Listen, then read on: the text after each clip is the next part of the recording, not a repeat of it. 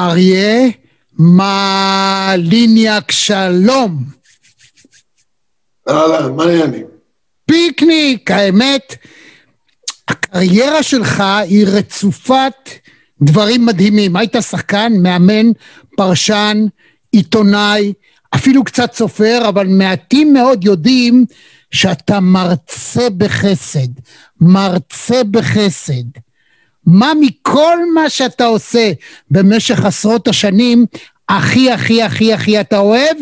רגע, עוד אל תגיד, אות ותענה.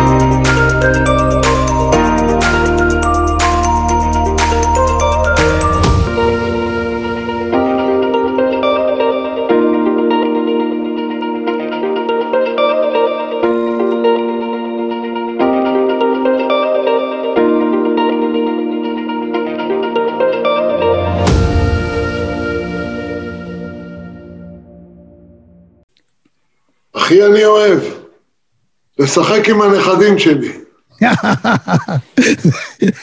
יפה. אבל אני חושב שמרבית המקצועות, או התחומים שבהם אתה עוסק, אז העיסוק הוא גם חצי תחביב ואהבה, זאת אומרת, אתה לא עובד בטוריה. אולי בתור שחקן, אתה בטוריה. תשמע, שאלו פעם את uh, הנשיא בוש, הזקן, האב, אחרי שהוא הפסיד בבחירות, שאלו אותו אם הוא מאוכזב. אמר, אני אהיה מאוכזב? אם היו מבקשים ממני לשלם חצי מיליון דולר בשביל להיות נשיא ארצות הברית, לא הייתי משלם? ברור שהייתי משלם. לא רק שלא שילמתי, שילמו לי, ואני הייתי נשיא ארצות הברית, אני יכול להגיד שאני מאוכזב. אני יכול להגיד לך שאת כל מה שאני עושה ועשיתי, הייתי מוכן לשלם בשביל לעשות. זה הדבר, זאת הנוסחה לאושר.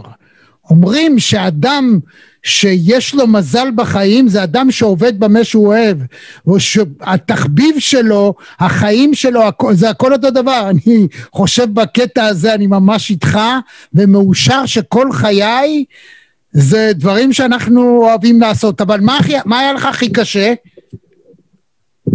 אין דבר כזה קשה. שמע, להיות שחקן, להיות שחקן אבל, זה בכל זאת יותר מסובך, אתה ממסגרת, אומרים לך מה לעשות, אתה תמיד בתחרות מתמדת, אתה לא בעל הבית, אחר כך כשאתה מאמן, אז הקהל וההנהלה לוחצים, אבל אתה לפחות יכול לעצב במידה רבה מאוד את המציאות, כשחקן פחות.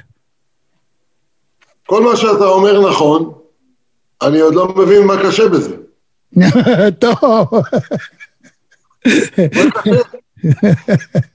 אם הייתי צריך לשלם בשביל לשחק, לא הייתי משחק, ברור. לאמן את נבחרת ישראל.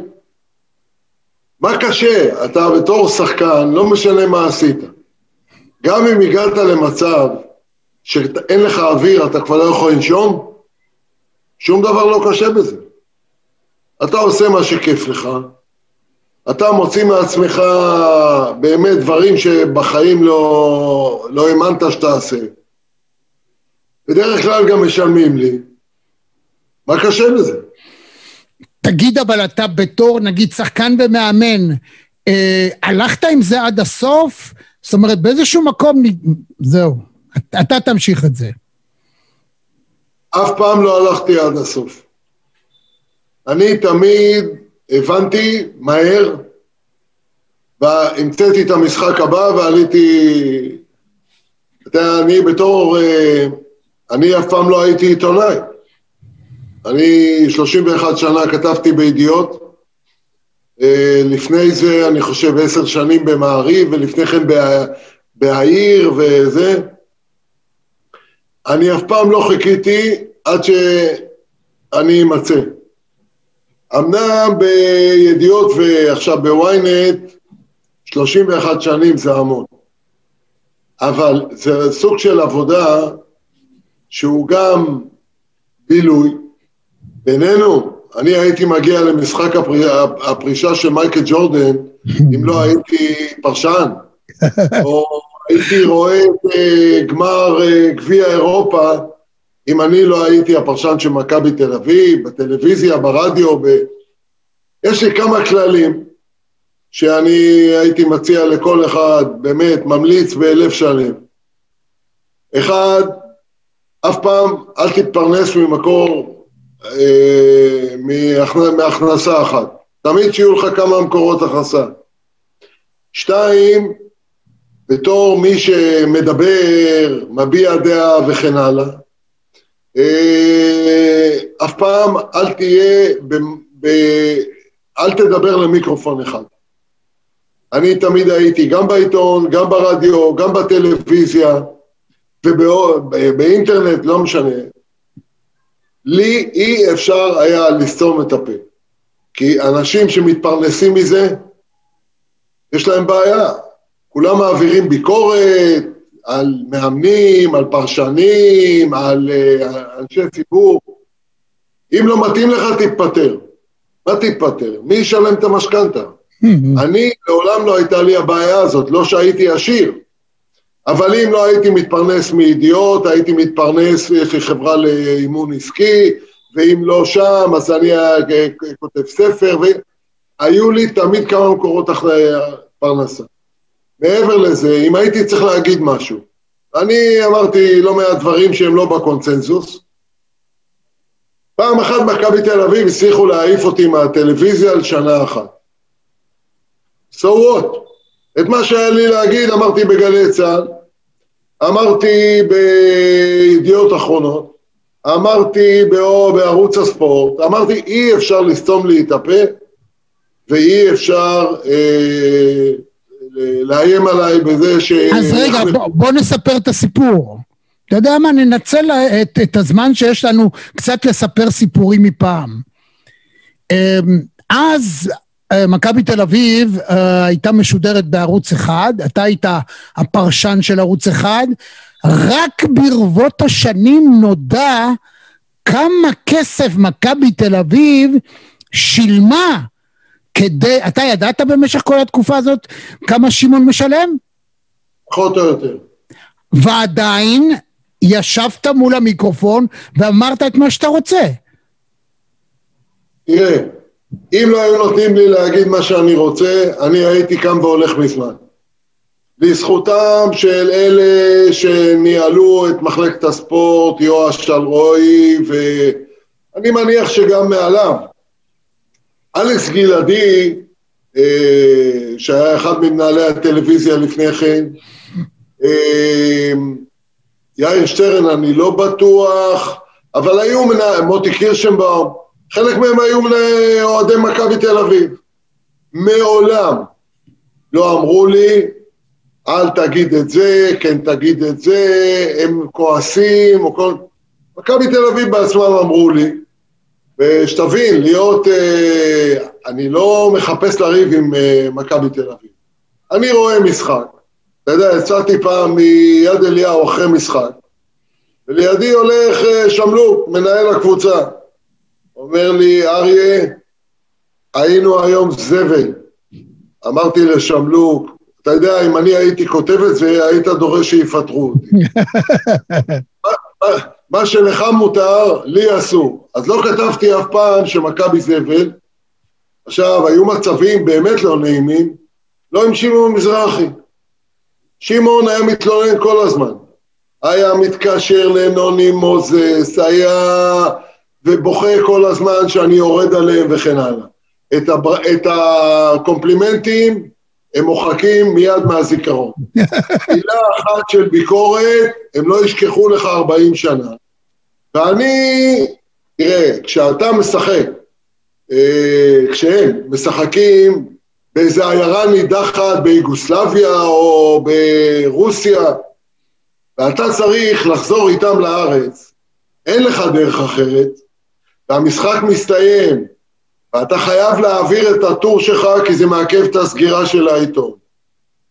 אחרי משחק, כשאתה פרשן, ועוד לא היה, אולי, אולי היה אז פקס.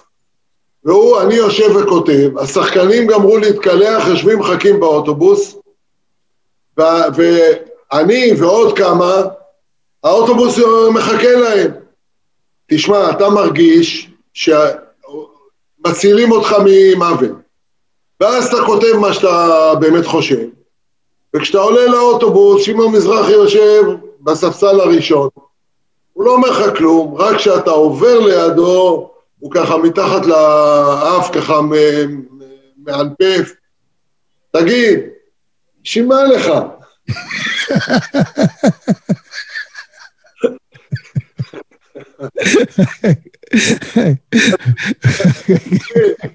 לא צריך.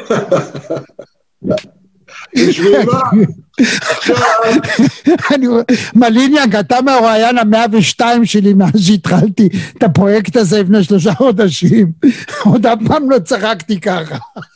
עכשיו שתבין, מה שאני יודע, ומה שהוא יודע, שבשעה שעברה מהמשחק, הוא, עוד לא היו סלולרי, הוא כבר דיבר בטלפון עם החברים שלו, ואמרו לו כל מילה שאמרתי בשידור.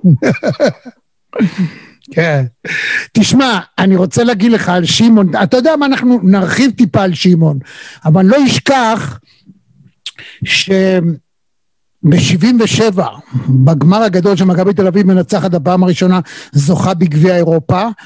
אני הייתי שליח עיתון הארץ ובעמדת השידור יחד עם גדעון הוד, וכשיורדים למטה ובערב אחר כך, בבלגרד אני שואל את שמעון, תגיד, אה, נראה לך עכשיו מכבי תל אביב להרבה שנים?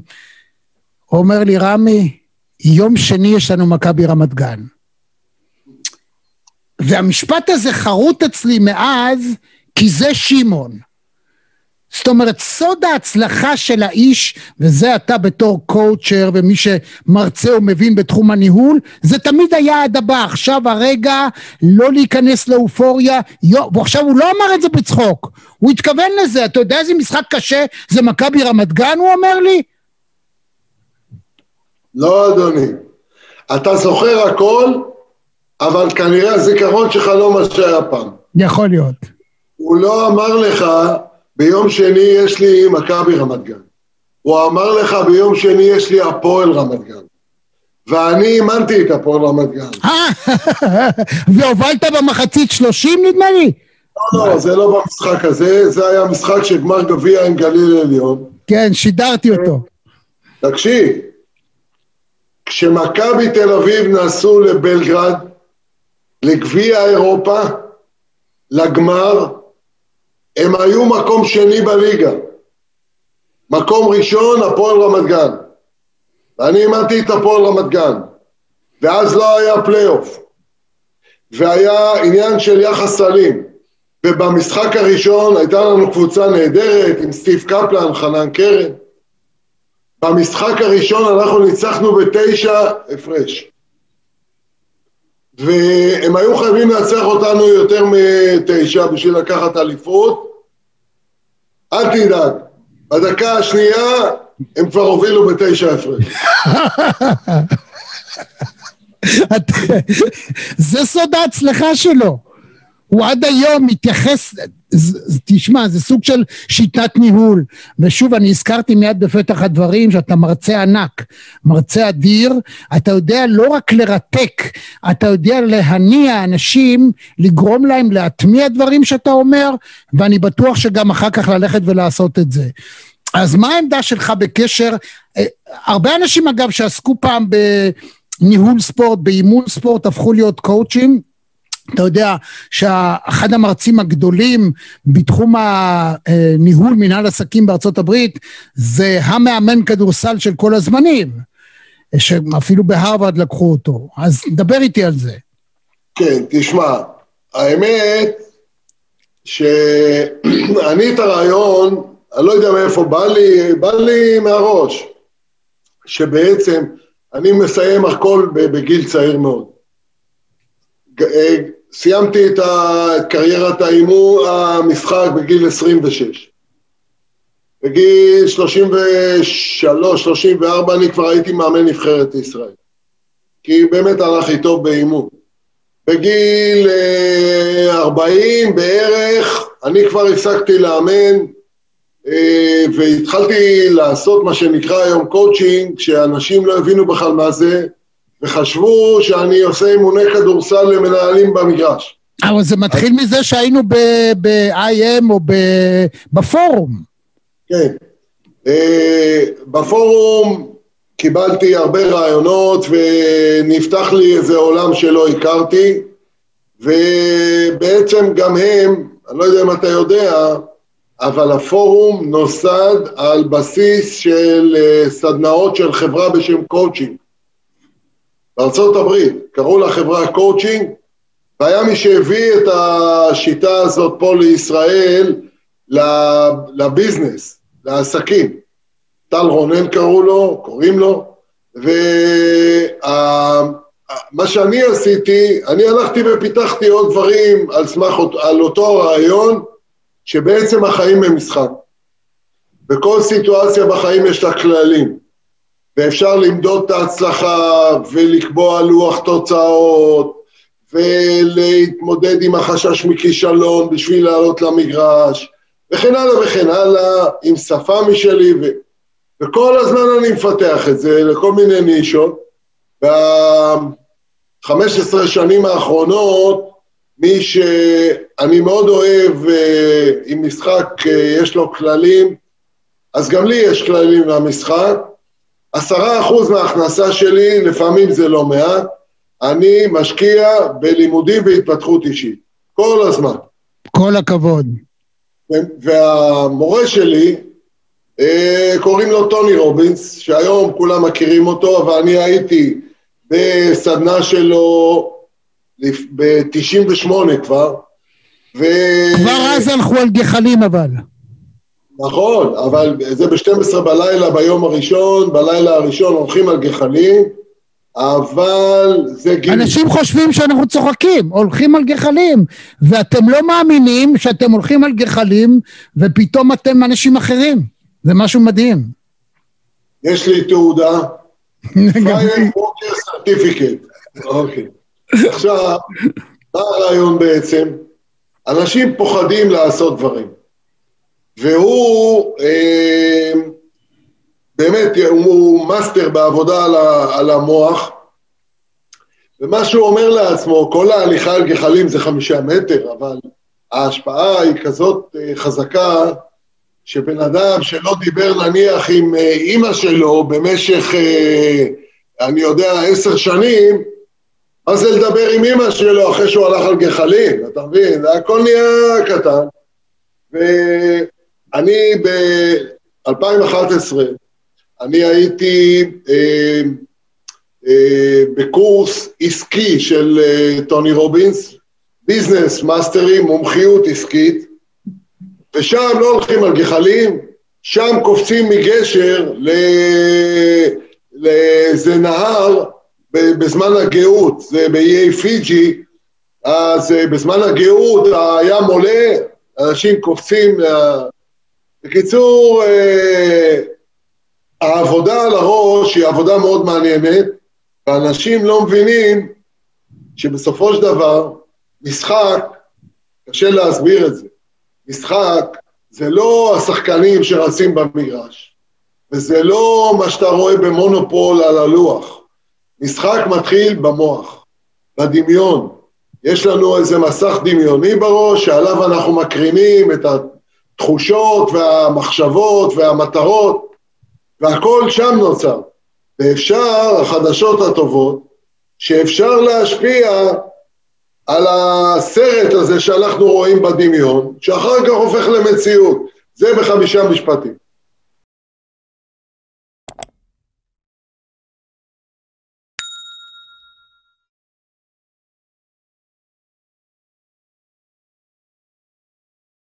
אז קודם אה, נגיד ככה שטוני רובינס התחיל את הקריירה שלו בתור NLPיסט, הוא כמוך שכלל, הוא שכלל את ה... תרשמו לעצמכם את השם, אם לא שמעתם מעולם את השם הזה, טוני רובינס, תלכו ליוטיוב, בארץ יצאו שניים או שלושה ספרים שלו, אתם חייבים את זה לעצמכם.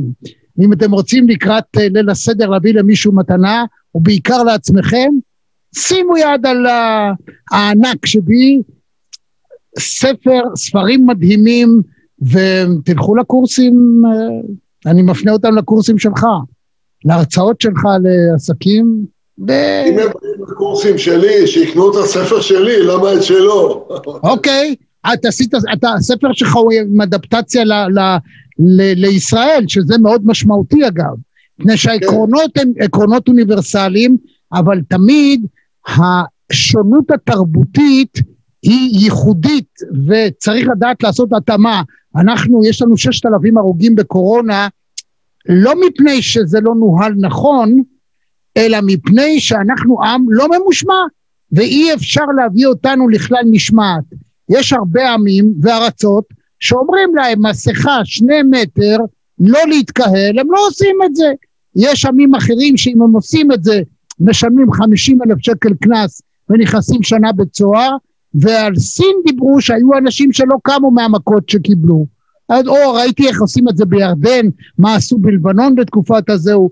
אצלנו העניין של משמעת עצמית עלתה לנו יותר מששת אלפים הרוגים, שזה יותר מאשר כל המלחמות שלנו הגדולות ביחד. ובקטע הזה אני לא מאשים אף אחד, חוץ מאשר את עצמנו. לא, אז תראה, קודם כל, אה, מה שאתה קורא לו משמעת עצמית, אני קורא לו אחריות. אוקיי. Okay. אה, אה, וזה חשוב, למה? אתה אומר, אני לא מאשים אף אחד. אחת הבעיות אצלנו, שמחפשים את מי להאשים. ההפך מהאשמה זה אחריות. אשמה זה את ה... אני לא קשור לעניין, ברגע שמצאת מישהו אחר אשם, נפתרה הבעיה. אצלנו לא לוקחים אחריות, ובעניין הזה זה מתחיל מהטופ של הטופ. מי שעומד היום בטופ, בראש המדינה שלנו, לא לקח מעולם אחריות על כלום, חוץ מעל הצלחות. וזה משהו שאתה יודע, אני התרשמתי, ראיתי ב... אני רואה ביוטיוב ובאמת במהדורות חדשות בחו"ל, עומד מלך שוודיה, בינינו, אין לו שום קשר למגפה, הוא לא ראש ממשלה, הוא לא שר בריאות, מלך, ואומר, אני מתנצל, פישלנו, כי שוודיה לקחו איזה רעיון מהפכני ומאוד מסוכן, שאמרו שאנחנו נגן על הזקנים וכל היתר שימשיכו לחגוג ושילמו מחיר כבד. עכשיו, יש גם, אה, תשמע, מה שאמרת זה מה שמקובל לחשוב, אבל אי אפשר להגיד על הגרמנים שהם לא ממושמעים, והם אכלו אותה בענק. ולכן אני אומר, זה שהם ממושמעים יותר מאיתנו אין ויכוח. זה שאנחנו אצלנו פרטאץ' אין ויכוח. זה שאנחנו שילמנו בטח חלק מהששת אלפים אה, מתים מהקורונה, אפשר היה למנוע, אין ויכוח. אבל אני אומר. נחזור אה, לדברים יותר משמחים, תיקח כדורסל.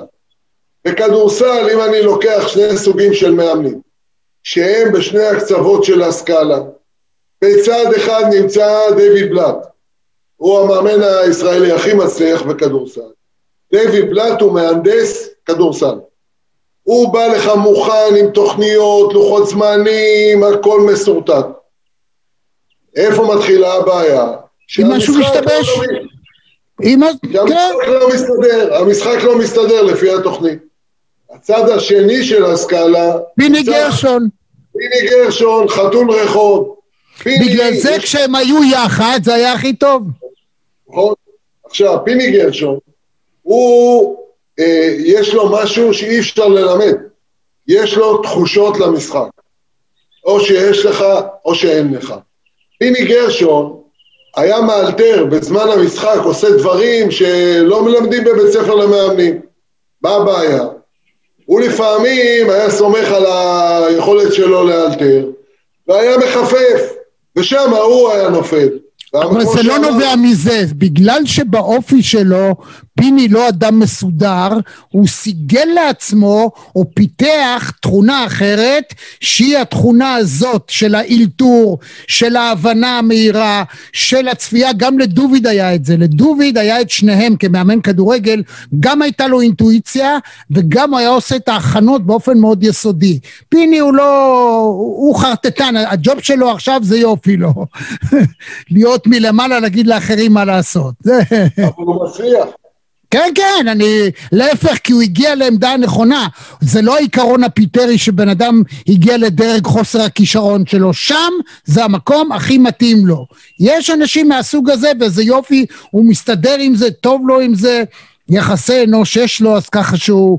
אה, אבל תגיד לי אתה, מתי, מתי אי פעם, תזכיר לי, מתי מאמן קם ואמר אחרי משחק, הפסדנו בגללי? לא זוכר. ברור. הוא צריך, הוא צריך להיות טיפש בשביל להגיד את זה. למה? מכיוון שאצלנו, אני אומר, אתה יודע, אני לא מכיר לפרטי פרטים, אבל עד כמה שאני יודע, בתוכניות, בתוכניות גמילה, מאלכוהול, מסמים, השלב הראשון זה קודם כל להכיר במציאות, לקחת אחריות. כן, נכון, 12 שלבים שהשלב הראשון זה להגיד שלום, קוראים לי אריה מליניאק ואני מכור. יפה. עד שלא אמרת את זה לא מקבלים אותך. יפה. עכשיו למה זה? זה השלב הראשון בלקיחת אחריות. אם אתה לא לוקח אחריות לא תוכל לעשות שינוי. אתה מצפה עכשיו מאמן שיבוא ויגיד כן אני אחראי, במדינת ישראל, במדינות נורמליות יגידו כל הכבוד, לקח אחריות, עכשיו יתקן. בישראל אומרים, לקחת אחריות, לך הביתה. כן. זה הסיבה, שאף כן. אחד לא ייקח אחריות. דבר איתי על שמעון מזרחי, הזכרת אותו.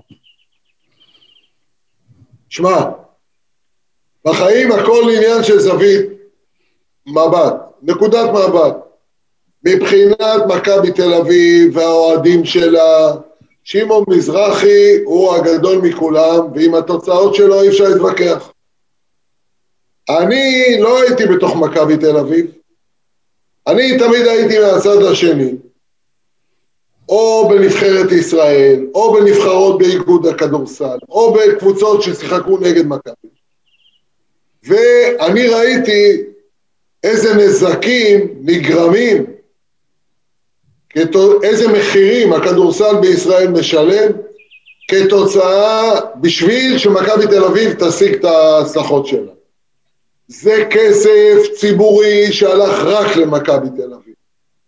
בכסף הזה קנו שחקנים והשמידו קבוצות שלמות.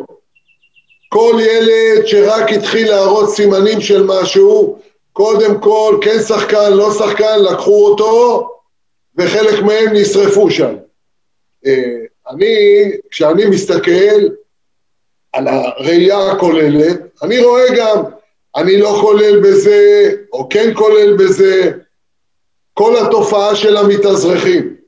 לוקחים אנשים שהם לא יהודים, אין להם שום סיבה לקבל אזרחות, מעוותים את חוק השבות, הם אה, עושים כל מיני דברים שאף אחד אחר לא היה מעז, נותנים אחר כך לשחקנים האלה פטור ממס הכנסה.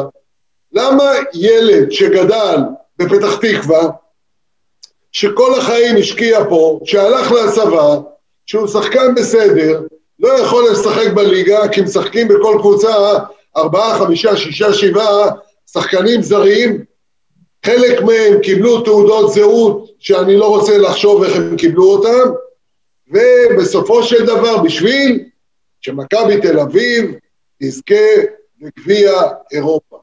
עכשיו הגיע הזמן להסביר גם, אין גביע אירופה יותר. נכון. בשנת 2000, 21 שנה, יש מפעל פרטי, מסחרי, שקוראים לו יורוליג, זה לא גביע אירופה, מכבי תל אביב, גם בשנים שהיא לא לקחה אליפות, היא השתתפה שם. אלופות ישראל, הפועל ירושלים, מכבי ראשון, גליל עליון, לא שיחקו שם למרות שהיו אלופות. בשביל הדבר הזה צריך עוד לתת להם כסף ציבורי. ששמעון מזרחי אה, הומלץ להיות חתם פרס ישראל, דרך אגב מי שהמליץ עליו הייתה ועדה בראשות טל ברודי ושר החינוך היה אז גדעון סער והם המליצו עליו ואני ניהלתי לבד קמפיין נגד פרס ישראל לשמעון מזרחי ואני גאה בזה עד היום. זאת אומרת יש לך אג'נדות ואני אגב האג'נדות בניגוד לדברים אחרים שקשורים לתפעול שלך בקריירה שלך כשאתה אה, נתפס לאג'נדה מסוימת אתה יכול לרוץ איתה שנים לא משנה אם אתה משיג או לא, למשל העניין של המיסוי של השחקנים הזרים, או כמו שאתה מדבר על דברים כאלה ואחרים, זה, זה הופך להיות אצלך סוג של אובססיה. נכון, זה לא אובססיה, ככה זה צריך להיות. הבעיה הכי גדולה של התקשורת זה, בכלל, מאז האינטרנט זה קטסטרופה. שאם זה כבר הופיע באיזה מקום זה כבר פסה. זאת אומרת, למחרת זה כבר מת. לא, יש דברים שהם צריכים להיות, זה קמפיינים, ריצות למרחקים ארוכים, ויש הרבה מאוד אה, פוילשטיקים וכל מיני מחלות שהמדינה הזאת חולה בהן, שהן ממשיכות כמו מגפה רק מהסיבה הזאת. עיתונאים בטלנים לא רוצים לעבוד, הם מחכים שיחצנים יביאו להם כתבות מוכנות, שיביאו להם תחקירים מוכנים, וחלק מזה גם מסולפים, והכל, אתה פותח היום עיתון או רדיו או טלוויזיה, ואתה רואה בלי בושה, הכל, אני חשבתי פעם זה רק בספורט, הכל יחסי ציבור והנהלת חשבונות. אבל, רגע, פה, תרשה לי להגיד לך את הצד השני של זה. וזה דווקא אה, התחילה אצלנו הממשלה, התחיל ביבי. יום אחד, תראה, פעם אתה יכול לדבר עם איזה מאמן שאתה רוצה אם אתה כתב. אתה לא יכול לדבר היום לא עם שחקנים, לא עם מאמן, לא עם יושב ראש, לא עם אף אחד. הם לוקחים עיתונאים, כאילו הקימו מנהלות למיניהן, המנהלת משלמת לכסף כדי שיקחו כתבים, יהפכו אותם ליחצנים ולדוברים, כל דבר עובד באמצעותם. זאת אומרת, אני בא בבוקר להגיש פינת בוקר בגלי צה"ל, אני מקבל מהפועל ירושלים סינק אחרי המשחק, מה אמר אה, אסקטש או מי שזה לא, לא יהיה, שני משפטים אני משדר את זה, זאת אומרת אין לבוא, אין לדבר, אף אחד לא מדבר איתך, וזה יצר מצב שהתקשורת מבודדת, מבודדת. היום כתב לענייני חקלאות, לא יכול להרים טלפון ולדבר עם, עם שוסטר, אין דבר כזה. פעם רוני דניאל היה מדבר עם שר ביטחון, היום הוא יכול להרים טלפון לשר ביטחון, לדבר איתו לא, או לראש ממשלה. דן מרגלית היה שותה קפה עם אולמרט, נו היום אתה יכול? לא. יקירי, אתה רק מצדיק את מה שאני אומר. אני אומר את העובדות. לא, אבל מי לא. שהתחיל בזה, זה השלטון שבודד את עצמו. הספורט לקח את זה ובודד את עצמו גם. רמי, אוקיי. אני אתן לך דוגמאות הפוכות בדיוק. אוקיי. עיתונאים בטלנים ימשיכו לקבל הודעות עיתונות ולדברר את הכל, או מצד שני, לקבל ידיעות מלוביסטים. וגם, אני אומר לך שעדיין עיתונאי, חוקר, מגיע לאן שהוא צריך להגיע, והוא לא סופר את, ה, את הדובר, והוא מגיע למי שצריך, ויש לו את המקורות שלו, צריך לעבוד. היום העבודה יותר קשה, זה הכל. אז אני, תרשה לי להגיד לך, כי אנחנו, אנחנו נתחיל לדבר קצת על תקשורת, אז אני אגיד לך. תראה, פעם יכולת לדבר עם שר או עם מנכ"ל של משרד, וזה אני אומר בתור עיתונאי רב-תחומי, הרבה מאוד שנים, עניין מרכזי מ-1999, לא הייתה בעיה. בכל השנים האחרונות הם פוחדים אפילו לדבר איתך בפלאפון. כי כשהוא מדבר בפלאפון ואתה מופיע ברשומה שהוא דיבר איתך, א', לפי חוק חופש המידע, מחר אפשר לדרוש עם איזה, ודרשו, שביבי יגיד לנו כמה פעמים הוא דיבר עם איזה עיתונאי, מתי. אז נהיה מצב עובדתי בעייתי לעיתונאים לעבוד. אני לא, אני לא חושב שהעיתונאים הם עצלנים, ואדם שבוחר במקצוע הזה הוא מת לדבר עם הכי הרבה אנשים שהוא יכול. שמעון לא ידבר, שמעון ידבר עם, עם עיתונאים? לא. פעם יכולנו לצלצל אליו ולדבר איתו עשרים פעם ביום, היום הוא לא ידבר עם אף אחד. תמי, אני לא אומר זה לא נהיה יותר קשה. עדיין, רביב דרוקר מביא לך... לא, זה משהו אחר. אני לא מדבר על ארבעה אנשים שהם לא... תראה, הם לא עובדים, רביב דרוקר ודומה, והם לא אנשים, הם אנשים שעושים תחקיר שלוקח חצי שנה, שלושה חודשים, ארבעה חודשים. מי שמסקר על בסיס יומיומי, והוא כתב של אה, בני יהודה, הוא, הפעם יכולת ללכת למגרש, לדבר עם המאמן, עם השחקנים, כל אימון, לבנות, היום אתה לא יכול לדבר. אסור להם. אתה מצלצל לשחקן, אומר לך, אוי ואבוי, חכה, אני אדבר איתך מהטלפון של החבר שלי כשאני אהיה בחדר כושר, כי אני לא יכול לדבר איתך מהטלפון שלי. אתה מתאר לעצמך? אז מה, רמי, אני עוד לא ראיתי, נדב צנציפר לא עושה תחקירים של חצי שנה, אבל הוא, בשביל לדעת מה קורה בבית"ר ירושלים, לא מקבל הודעות מהדובר. יש לו מקורות, אתה יודע מה? קח את הסיפור של השייח, השייח מדובאי. אם הייתי תלוי בהודעות דובר של בית"ר ירושלים, בהתחלה לא הייתה ברירה, אז אה, דבררו אותו, עד שאנשים התחילו לחפור, עשו טלפון ללונדון, עשו לפריז, ביררו מי האיש הזה, נכנסו לאינטרנט, חכו, יש דרכים. ולכן אני אומר, אין בעיה, אני נהיה יותר קשה, אבל בסוף מי שיודע להביא סיפורים, מביא אותם. אין ספק. אין ספק, אבל העבודה היומיומית היא קצת יותר מסובכת. קצת יותר קשה, ואני לא אומר שאי אפשר לפצח את זה. הפך להיות מצב, אגב, שבקרב ה... בספורט, האנשים שהם uh, הגשר, אתה יודע מי אלה? הסוכנים. סוכני השחקנים יכולים לדבר עם כולם, הם יודעים הכל, לא השחקן מסר לך, הוא אומר לך, דבר עם זה שמתחיל בקוף ויש לו כמה אחים. דבר איתו רגע, ואז מה שהוא רוצה מעבירים באמצעות סוכנים וכדומה. לא, זה סתם כי דיברנו עכשיו על הנושא של ה... רבי, ועדיין, הסוכנים יש להם אינטרס. ברור. ואם אתה מתחיל לכתוב כל מה שסוכן מעביר לך, אתה בסוף יוצא אידיוט. נכון. מכיוון שהוא מכניס לך כל מיני ידיעות סתם, בשביל להעלות את הערך של השחקן. ואז אתה יוצא לא טוב, גם כשאין לך ידיעה וגם כשיש לך ידיעה. נכון מאוד. זה הכל צריך להסליב.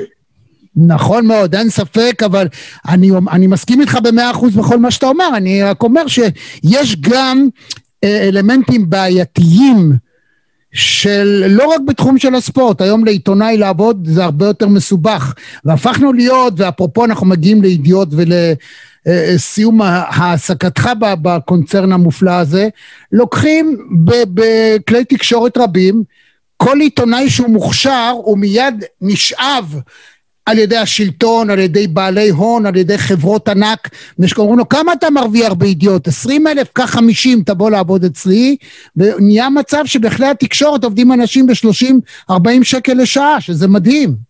דבר איתי על זה.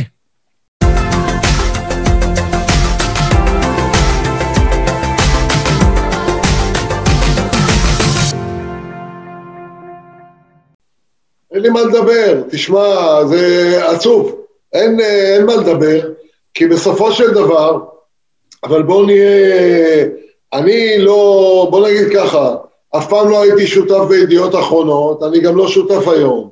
אז אני, אני מניח שהיו תקופות יותר טובות, וכשאתה מתחרה עם ישראל היום שמחולק בחינם ומודעות אה, בזול, יש לך בעיה אמיתית, אין מה לעשות, ואז אתה חייב לקצץ הוצאות, ואני מבין ש... עיתונאים עובדים בשכר יותר נמוך, זה לא בא רק מהגרידיות של הבעלים לא, לא, לא, אין ספק. קודם כל תקשורת היום היא תחום מפסיד, לא רק בישראל, גם בעולם. מי שהיום, בניגוד לפעם, היום את כל, כל העיתונים, מי מחזיק את ישראל היום? בעצם זה פילנטרופ. הלך לעולמו, אשתו מסכימה להמשיך, אז יש ישראל היום, אחרת לא היה. אה, ידיעות אחרונות היום שייך ברובו לבנק הפועלים, זה כבר לא של מוזס. אין היום, תראה את ערוץ, uh, התאגיד הוא נשען על תקציב המדינה, ערוץ 12-13 עסקים פרטיים שהם כושלים, שייכים למי?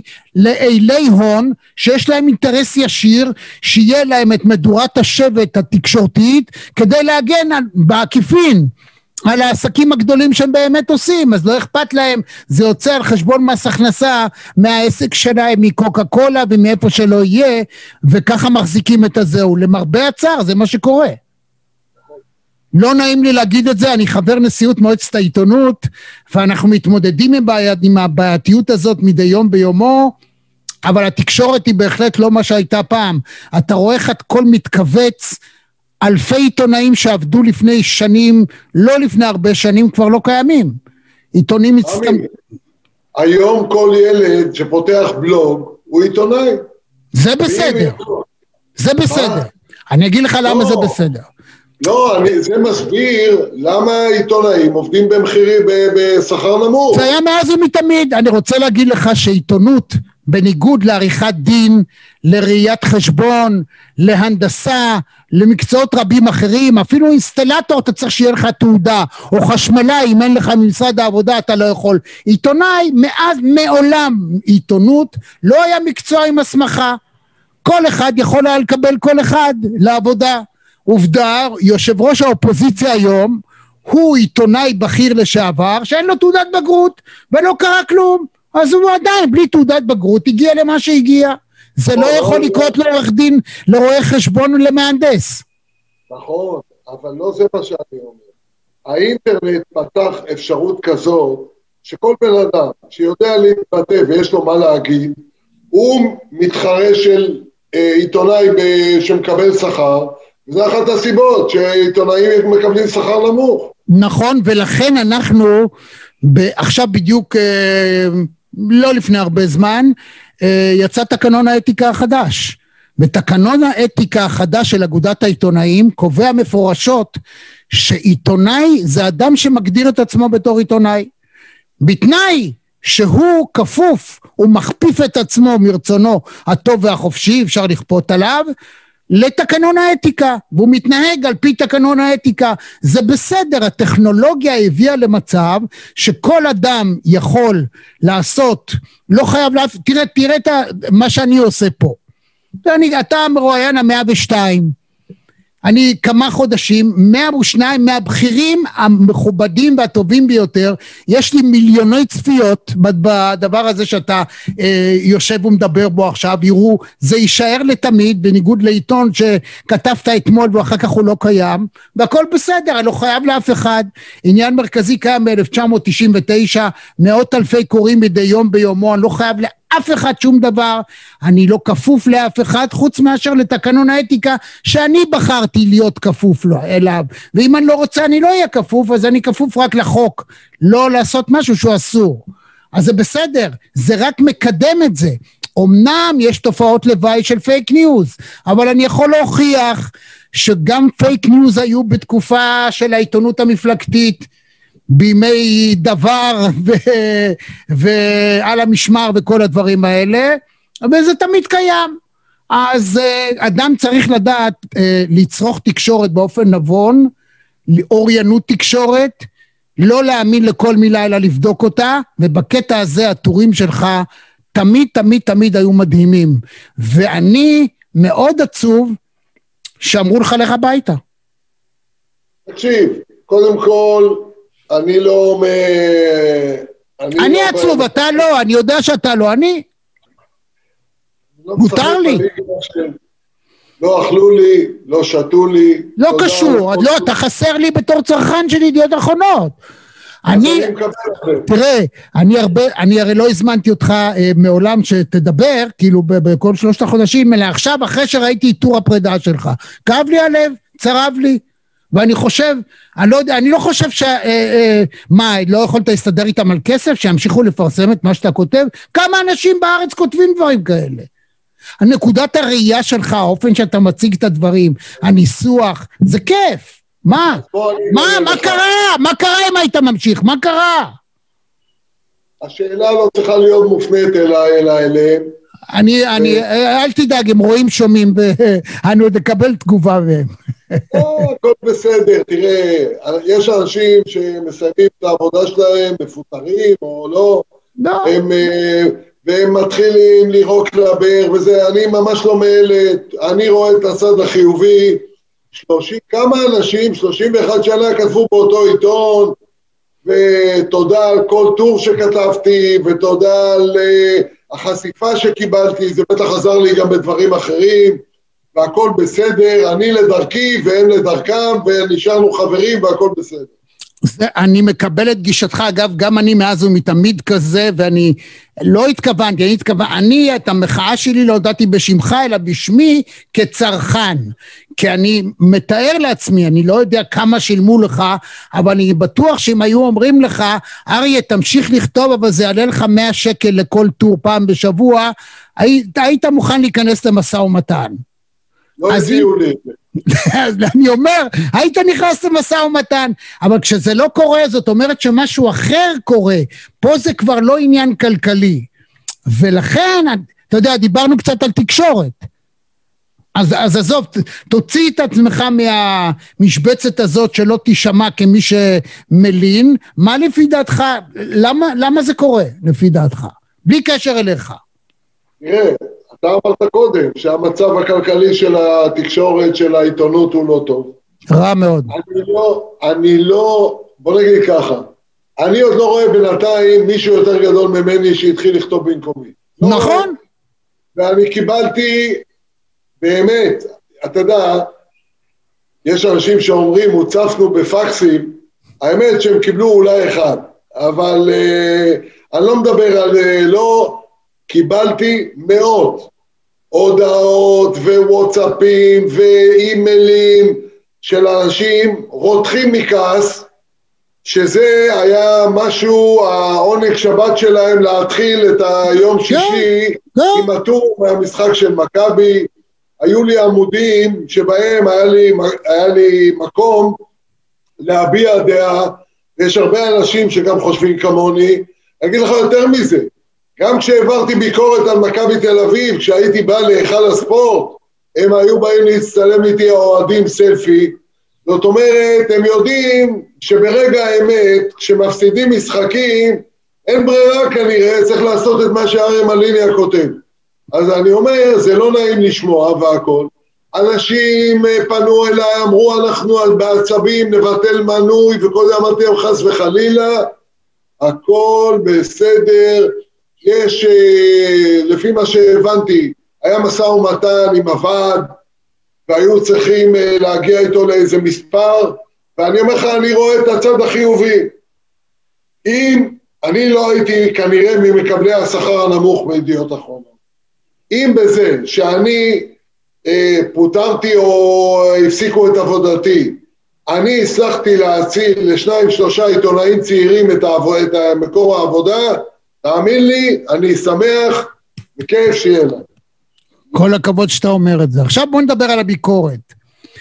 אני טוען שמכבי תל אביב הייתה בגדולתה גם בזכות פרשנות מן הסוג שלך. זאת אומרת, כשאדם בעמדה, אז כשהיה רק ערוץ אחד, וכשמילה של מליניאק, אי אפשר היה לא להתייחס אליה, לנתח אותה, לשבת בפרלמנט אחר כך ולהגיד, אבל מליניאק אמר ככה, זה נכון, זה לא נכון, ואני תמיד הייתי שומע את המעריצים השרופים ואת אלה שאומרים נגד, אבל זה עורר דיון. זה בוודאי גם במכבי, המאמן, ההנהלה, השחקנים ישבו, שמעו, וזה מדרבן אותם. גם החשש מה יגיד מליניאק. גם זה דבר. אני לא רואה את זה בפרשנויות בשנים האחרונות, שזה בעיה, לא? נכון. בוא אני אגיד לך, למשל, לא, לא רוצה להיכנס לשמות, אבל אם ערוץ הספורט, שזה היום כלי התקשורת החזק ביותר בספורט, אם מישהו רוצה לצאת נגד מכבי תל אביב, ולפעמים הם מעבירים ביקורת, זה לזכותם, קשה לו, כי הבעלים של ערוץ הספורט הוא הבעלים של מכבי תל אביב. ולכן אני לא שם את עצמי במקומם, והם לפעמים מעבירים ביקורת. אבל אני אגיד לך מה בעצם נתן לי את, ה, את הכוח. קודם כל, הציבור. דבר שני, באמת, לא בגלל שנוני מוזס היה השחקן שלי, הוא היה שחקן ושחקן טוב. פעם אחת אני זוכר, תעשה חשבון, 31 שנה, זה אל, אלפי טורים. פעם אחת בלבד ביקשו ממני, עזוב אותך, זרוק את הטור. פעם אחת, לא תקנו לי מילה. עכשיו, איך קניתי את הקרדיט שלי? אני באמת לא הייתי עושה חשבון לאף אחד, כולל לעצמי. Hmm. אני אוהד הפועל רמת גן. הייתה פעם תגרה בין הפועל רמת גן לבני לוד. ממש מכות רצח, זה היה מזעזע. מכות אמיתיות. אני למחרת כתבתי טור להוריד את שתי הקבוצות ליגה. זאת אומרת, אני, כשאני בא, מתי אתה נמדד? כשאתה באמת מדבר על מתחילה העונה. קפטן מכבי תל אביב, נדב הנפלד, גדל אצלי ברמת השרון מגיל שמונה. פיני גרשון, מאמן מכבי תל אביב, היה עוזר שלי בנבחרת ישראל. מתחילה העונה, הם משחקים, אני כותב, הטלפון סגור, אין קבלת קהל, ואני שלם לגמרי, והיו זמנים שהם לא דיברו איתי. הם לא דיברו איתי. ואני, בסוף, כעבור שנה, כעבור... ישבתי, דיברתי איתם, ואישרתי את זה, ואחר כך הם מחאו לי כפיים. אבל אי אפשר כל הזמן ללכת ולזגזג, מה זה יגיד, מה הוא יגיד, מה... תהיה שלם ממה שאתה אומר, זה יעבור. כן, אין ספק, וכל הכבוד, תשמע, אתה, תדע לך שאתה בעיניי לפחות, אבל בעיני רבים אחרים, אתה קול האמיתי של הספורט, איך אתה רואה את מה שקורה היום? את הליגה, את הרמה בכלל, גם בספורט, גם בכדורגל, גם בכדורסל, טניס פתאום נעלם לנו, עשו אצטדיוני ענק ואין בן אדם. גם בכדורגל קרה דבר מוזר, כמו שקרה בטניס, שקודם היו לנו ספורטאים מצוינים שהגיעו רחוק ואז בנו להם מתקני ענק ומאז אין לנו כלום, וגם בכדורגל, פתאום אחרי שבנו היכלים מחיפה ועד באר שבע וירושלים ותל אביב, אין כדורגל. אה, קודם כל, יש סיבות לכל דבר. הכדורגל כ... כספורט, הוא מראש, הוא נועד, הבסיס שלו הוא בשכונה. כדורגל מתחיל בשכונה, והבעיה הראשונה של הכדורגל שאין יותר שכונות. פעם היו לוקחים כדור, יוצאים, רוני קלדרון היה מתחיל להעביר מכוניות ברמזור. אין היום, אין שכונה. כל, בשביל פעילות צריך אולם, צריך מגרש, צריך... לא, קודם כל, זה לא מקרה. אתה יודע מה ענף הספורט שהתפתח הכי הרבה בעשר שנים האחרונות? בלי התערבות של הממשלה, בלי התערבות של מרכזי הספורט. ספורט עממי, ריצה, רכיבה על אופניים, שחייה, כל זה מה ש... ממנה, פאפסל, עשרות אלפים עושים פעילות, לא מקבלים שקל, משקיעים כסף, זה אומר שכל הפעילות הממוסדת הזאת, חייבים לשחרר אותה. מי שמנהל את הספורט זה מרכז הפועל, מרכז מכבי. איך אתה רוצה שהנהלת ההתאחדות תפתח את הכדורגל עם אותם אנשים שלפני 30 שנה עדיין נמצאים שם? יותר מזה, מחליטים לעשות מהפך. מביאים איש עסקים, שגם אוהב כדורגל, שינו זוארץ, מצביעים בשבילו, מינו אותו מכף רגל ועד ראש, מימין ועד שמאל, כעבור חצי שנה בן אדם אומר תודה רבה, שם את המפתחות והולך. אי אפשר, כי עוד פעם מתחילים כולם עם האינטרסים הקטנים שלהם. בשורה התחתונה לא גודלים שחקנים. אם יש, דרך אגב, יש גם איים של מצוינות.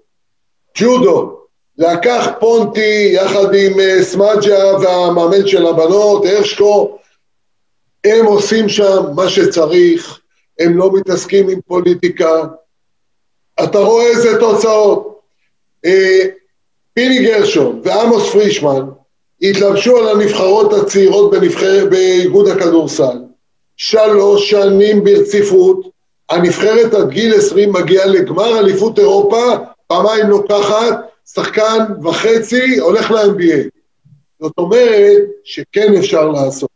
ואני אומר לך, אני לא מכיר את זה רק מלמטה, אני מכיר את זה גם מלמעלה.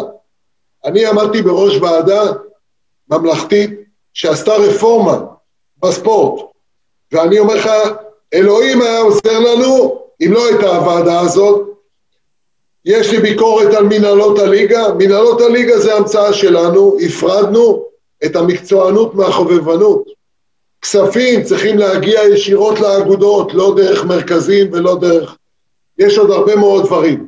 ולכן, זה תהליך שהפוליטיקה שנותנת לו גיבוי הולכת ונחלשת. הפועל כבר לא שייך למפא"י, כי עוד מעט אין מפא"י. אליצור כבר לא שייך למפד"ל, כי כבר אין מפד"ל. בית"ר כבר לא שייך לחירות, כי כבר אין, אין חירות. חירות. נכון, ולכן זה ייקח קצת זמן, אבל עדיין ככה זה מתנהל. כן. מה אני אגיד לך, סך הכל אה, האיצטדיונים עושים כיף לבוא, אם אני מדבר על הכדורגל, גם הכדורסל, האיצטדיונים עושים כיף לבוא.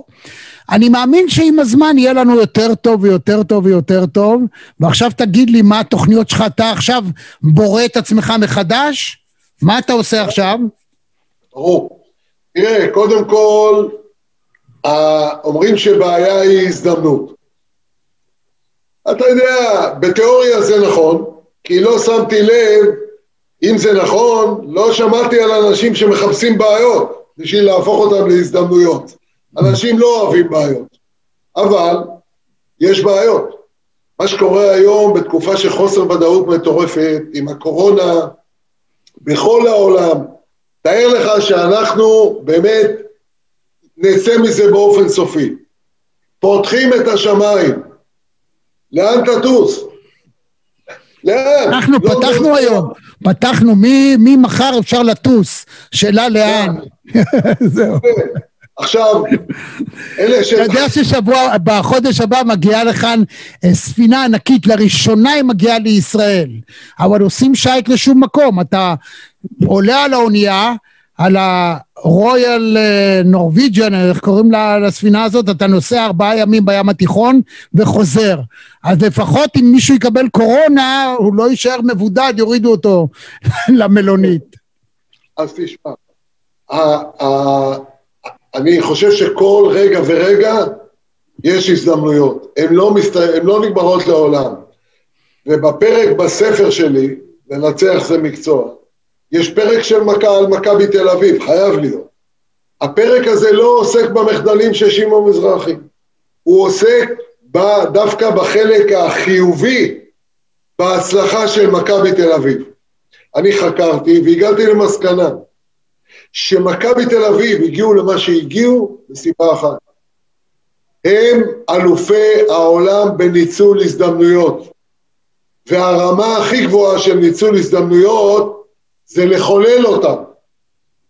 ולא ניכנס עוד פעם למכבי תל אביב, מה שאני אומר, יש היום המון הזדמנויות פתוחות.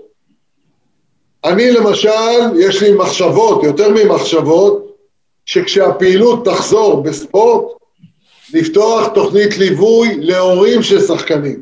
זו נקודה חלשה מאוד, מכיוון שהמודלים לחיקוי זה אבא של בוזגלו, אימא של בן סער, אבא של עומרי כספי, אנשים ש... ואבא של מסי שנכנס לכלא, ואבא של הטניסאית אה, שטף, שגם הוא ישב בכלא על העלמות מס. יפה, עכשיו מה? שטפי גרף. יפה, בסופו של דבר, האנשים האלה הם מודל לחיקוי, כי הילדים שלהם הצליחו. אוי ואבוי אם כל ההורים היו כמו אבא של בוזגלו. ולכן, אני חושב שתוכנית ליווי להורים של שחקנים, זה עושה הבדל ענק בהצלחה או בכישלון של הילדים, ולהכניס, לתת להם כלים של קואוצ'ינג, כדי שהם יאפשרו לילדים באמת למצות את הפוטנציאל. אז בוא ניתן, בוא ניתן חמש עצות יסוד להורים חמש עשה וחמש אל תעשה אם אתה רוצה שהילד שלך ימצה את הפוטנציאל שלו. בבקשה. קודם כל תבין שהאדם הכי משמעותי בהתפתחות של קריירה של ספורטאי צעיר זה ההורים שלו. אתה הבן אדם הכי משמעותי. תהיה קודם כל באינטגריטי למה שאתה אומר. אתה לא יכול להגיד לילד, תקשיב למאמן, ואחר כך במשחק לקלל את המאמן. אחד. שתיים, כל כישלון, לא כישלון, פספוס, זרקת לסל ופספסת, זו הזדמנות ללמידה. אם אתה מפספס, רק מפספס, לך תשחק אה, בייסבול. אבל אם אתה משחק כדורסל, כל פספוס זה הזדמנות ללמידה ולתיקון ולשיפור. דבר נוסף, תעבוד בצורה סיסטמטית. החיים בכלל וספורט במיוחד הם שיטתיים. צריך לחזור על פעולה איקס פעמים כמו שתינוק קם ונופל. איקס פעמים בשביל להטמיע את ההרגל. והרגלים גרועים קשה מאוד לשנות. עוד דבר, אה, אה, אם יש לך טענות, וזה בסדר, תפנה אותם ישירות למי שצריך. אל תדבר עם אבא על המאמן, ואל תדבר עם, המאמן, עם השחקן הזה על השחקן ההוא. אם הוא לא מסר לך, תיגש אליו, תגיד לו, או אם הוא מסר לך, לך תגיד לו תודה. אל תגיד לאבא, הוא שחקן נהדר. לך אליו, תגיד לו, אתה שחקן נהדר. בסופו של דבר, המשאבים הם מוגבלים.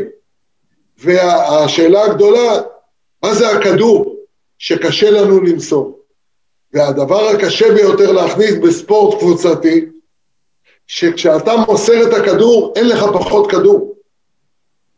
אתה מוסר לו, הוא מוסר לך, ולשניכם יש יותר. ובסופו של דבר, תמיד, אם אתה רוצה להשתפר, יש פער בין איפה שאתה רוצה להיות לאיפה שאתה נמצא. ובפער הזה הוא גם מפחיד, אבל שם ההזדמנות לפריצת דרך. אל תחשוש להרים את הרף. נהדר. עכשיו הנה נקודה אחת שהיא באמת בעייתית, זה האופן שבו הורים צריכים אה, לתקשר עם הילד. אחרי משחק, כן לבקר אותו, לא לבקר אותו, לעודד או לא, עד כמה לעודד, אה, לחזק גם כשזה לא, אתה לא טוב, זאת אומרת מורה שאומר לילד בכיתה, תשמע, תמיד הרי היום כבר אפילו לא נותנים ציונים, רק כותבים הערכה, כאילו, כבר לא פוח, כבר פוחדים ל, לסלם מה שנקרא סילום מאחד מארבע עד עשר, לתת ציון, אלא אומרים אה, הוא טוב, צריך זה, איך אתה אה, קובע, הרי זה, אי אפשר להגיד את זה חוק אחד לגבי כולם, זה תלוי בילד ותלוי באבא. אם האבא הוא אדם דומיננטי, אדם אה, מאוד מאוד יצרי, אז הוא עלול לדכא את הילד באופן שהוא מבקר את ההצלחות או אי הצלחות שלו, גם אם מצליח, אומר לו יכולת יותר. הוא איך אמרת? ששמעון תמיד יזכור לך מילה אחת רעה שאמרת. יש הורים שהוא רק מזכיר לילד, אבל פה הזינוק הזה בדקה 32 לא היה טוב. ואז זה מה שנשאר לילד, דבר על זה. ביקורת אחרי משחק. קודם כל, אין דבר כזה. ילד יורד מהמגרש, כולו עם אדרנלין, עבר חוויה, אין ביקורת. גם כשאתה מעביר על הביקורת למחרת, הביקור... אתה חייב להתחיל את הדברים שלך במשהו טוב. כל הכבוד על המאמץ. אם אתה נותן בראש, ההקשבה נסגרת, לא משנה מה אתה הולך להגיד. קודם כל, משהו חיובי. מעבר לזה, לא, העולם לא מתחלק רק למחמאות ולביקורת. הרעיון הוא לשנות לילד state of mind. אני אתן לך דוגמה. אה, היה לי פרויקט בחטיבת ביניים ברמלה. המנהלת הזמינה אותי, עבדתי עם המורות. מורות ושני מורים אולי. ואני עבדתי על פי הגישה שלי, בדיוק כמו שאני עובד עם מהנדסים באינטל, עבדתי עם המורות ברמלה. ואנחנו הכנסנו שם כל מיני רעיונות שהם חדשניים, זה הפך לפרויקט ניסוי במשרד החינוך. אני אתן לך למשל דוגמה מה עשינו. יש ספר, היה בארץ המנצח של התזמורת הפילהרמונית של בוסטון, שבקיץ מעביר סדנאות מוזיקה לצעירים. הוא כתב ספר שנקרא The Art of Possibility, אומנות האפשרי.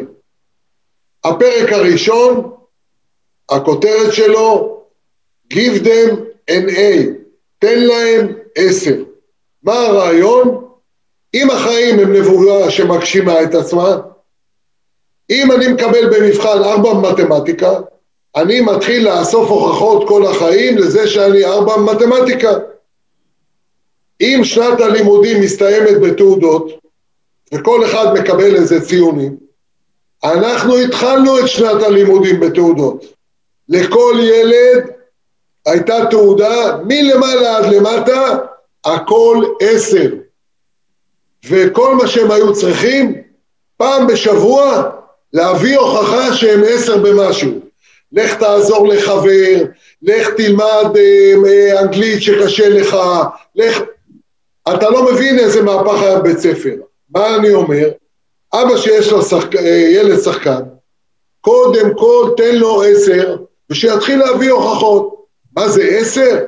אם אתה למשל שחקן גרוע, ואתה קולע שניים מעשר, אם אתה משפר את הכלייה ועובר משתיים לארבע מעשר, מגיע לך ציון עשר, וזה מחזק את ההערכה העצמית.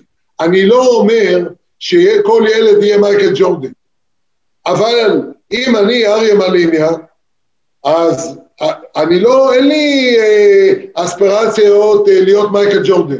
אני רוצה להיות אריה מליניאק הכי טוב שאני יכול. במקרה שלי, אף אחד לא יכול להגיד לי שמשהו בלתי אפשרי. אני נולדתי בגיל שנה, הייתי משותק, חליתי בפוליו. אני הייתי משותק בכל חלק הגוף הימני שלי. בגיל 18 הייתי שחקן נבחרת ישראל בכדורסל. היה לי מזל, הבראתי, אבל כל מה שעשיתי מכאן ועד ש...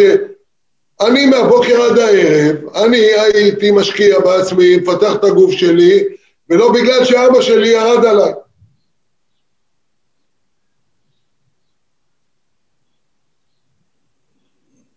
יש לפעמים שהשתיקה אומרת הכל, זה פשוט, זה מליניאק. נתתי לך את זה. הייתה שווה, העשר שניות האלה היו שוות, לא? זה פאנץ' לסיים את הרעיון. אריה מליניאק, בריאות, אושר ועושר. לחיי החיים, שלא נשתה מי ים אף פעם. ביי ביי. ביי ביי. עד כאן מהדורה נוספת של מרכזי TV. אם היה לכם כיף, אם נהניתם, אנא לחצו לייק וגם על הפעמון כדי לקבל רמז על המפגש הבא שלנו. אני רמי יצהר, להתראות.